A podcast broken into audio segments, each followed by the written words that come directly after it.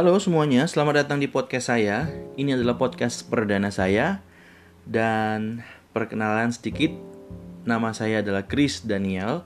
Saya adalah seorang hamba Tuhan yang melayani Tuhan dan tujuan saya ngebuat podcast ini adalah saya ingin sharing banyak hal tentang firman Tuhan dan mudah-mudahan dengan adanya podcast ini boleh memberkati banyak orang yang mendengarkan.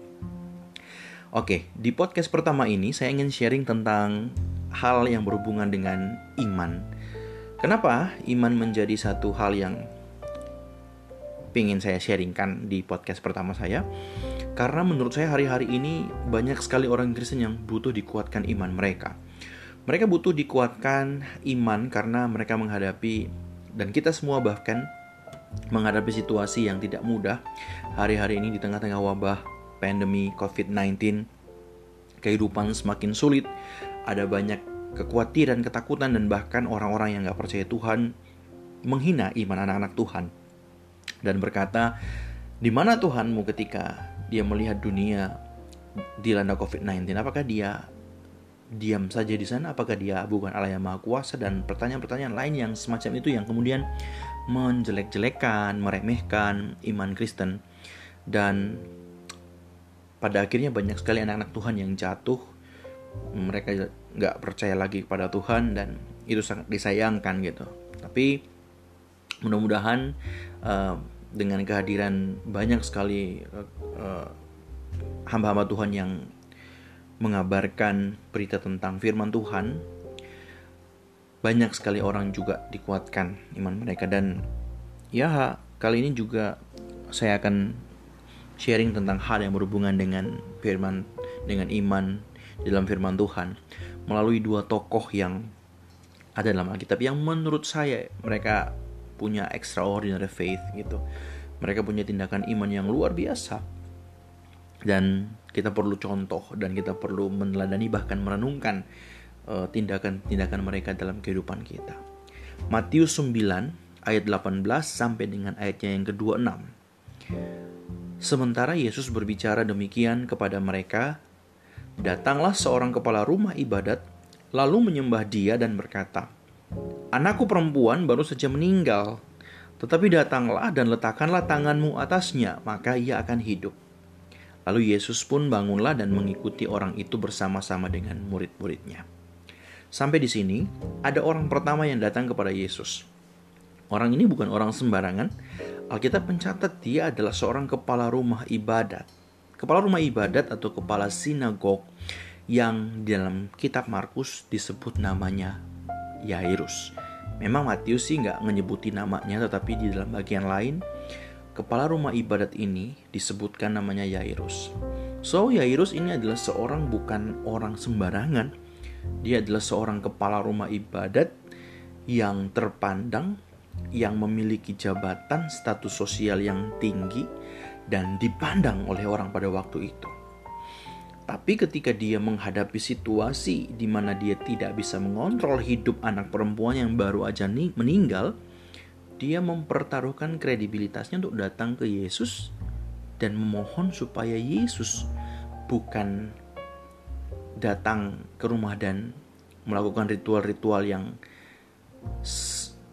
selayaknya dilakukan oleh dukun-dukun pada waktu itu tetapi dia cuma bilang Tuhan datang dan letakkanlah tanganmu atasnya maka ia akan hidup luar biasa kan iman seorang Yairus kepada Yesus ini dan Yesus pun bangun dan mengikuti orang itu. Artinya dia pergi ke rumah Yairus. Nah, ketika Yesus on the way ke rumah Yairus, di sinilah ada satu orang perempuan ayat 20 yang sudah 12 tahun lamanya menderita pendarahan, maju mendekati Yesus dari belakang dan menjamah jumbai jubahnya. Karena katanya dalam hatinya, asalku jamah saja jubahnya, aku akan sembuh. Tetapi Yesus berpaling dan memandang dia serta berkata, Teguhkanlah hatimu, hai anakku, imanmu telah menyelamatkan engkau. Maka sejak saat itu sembuhlah perempuan itu. Person yang kedua, orang yang kedua yang datang kepada Yesus bukan orang kaya, bukan orang terpandang seperti Yairus, bukan pejabat, bukan sesuatu orang yang memiliki kedudukan dan strata sosial yang tinggi enggak, tetapi seorang perempuan yang sudah 12 tahun lamanya menderita pendarahan. Oke, sampai sini coba kita lihat sebentar. Orang yang perempuan di dalam hukum Taurat Imam 15 di sana dicatat bahwa orang yang datang bulan aja, perempuan yang datang bulan aja dianggap najis. Bagaimana dengan perempuan yang 12 tahun ini pendarahan? Kalau kita tahu penyakit pendarahan itu penyakit yang sungguh merepotkan, penyakit yang di mata masyarakat pada waktu itu najis menjijikan gitu. Tapi dia perlahan-lahan maju mendekati Yesus dari belakang. Oleh sebab itu dia nggak ngomong apa-apa. Dia cuma bilang dalam hatinya, asal ku jamah aja jubah Yesus aku akan sembuh. Itu adalah iman dia. Dan ketika dia taking step untuk menjamah jubah Yesus, maka dia menerima imannya itu. Gitu. Nah, jadi ada dua orang yang di compare di sini. Satu orang yang punya jabatan, punya kedudukan, sementara satu orang yang nggak punya jabatan, nggak punya kedudukan, nggak terpandang. Tetapi dua-duanya punya iman yang luar biasa dan mereka bukan cuma sampai di situ. Mereka melakukan sesuatu datang kepada Tuhan supaya Tuhan menyelesaikan masalah mereka. Well, perenungan kita saya secara pribadi ini kadang-kadang dalam hidup kita kita harus taking a risk. Bener nggak? Ada resiko sebenarnya. Si orang kak si kepala rumah ibadat ini dia ngambil resiko loh. Orang bakal ngomong apa? Kepala rumah ibadat loh dia. Oh, datang pada Yesus nyembah Yesus kata Alkitab. Lalu suruh datang ke rumahnya udah tahu anaknya udah mati. Dan dia pasti diketawain dan memang ayat 23 di sana mencatat bahwa pada waktu itu upacara pemaka upacara kematian itu udah dilaksanakan. Ada peniup-peniup seruling dan lain sebagainya. Dan orang-orang bilang udah mati anaknya. Dan mereka menertawakan orang ini ketika Yesus bilang, anak lu tidur gitu. Dia mempertaruhkan kredibilitas jabatan sosialnya. Sementara si perempuan ini dia juga taking risk yang gede loh. Bagaimana kalau orang tahu dia punya penyakit pendarahan 12 tahun? Orang akan mandang dia jijik banget gitu. Orang akan mandang dia sebagai seorang yang najis dan bahkan dia pasti akan diasingkan. Orang nggak mau bersentuhan dengan dia. Nah, tapi karena dia punya iman, mereka berdua punya iman dan mereka mau maju maka mereka ngambil resiko untuk datang pada Yesus dan pada akhirnya Yesus membuktikan bahwa dia layak dipercaya dan dia memberikan kesembuhan bagi anak Yairus dan juga bagi perempuan ini. Perempuan ini gak ngomong apa-apa loh. Dia cuman datang dan dalam hatinya dia bilang asal ku jama aja jubahnya. Mereka keluar dari zona nyaman mereka kalau mereka tetap pada ya udahlah biar biarin aja anakku mati, atau udah waktunya mati. Tetapi kan enggak. Tapi bukan berarti kita uh, memahami ini dengan literally gitu. Pada saat orang mati bisa dibangkitkan enggak, tetapi ada satu tindakan iman yang luar biasa datang kepada Yesus dan dia ngomong itu kepada Yesus. Dan perempuan ini juga gitu sama Perempuan ini bahkan nggak ngomong sepatah kata pun, cuma dalam hatinya dia ngomong. Tapi kemudian dia ngambil resiko. Dia maju menerobos orang banyak itu. Keluar dari zona nyaman. Sampai kapan kita mau hidup dalam ketakutan, kekhawatiran, kecemasan?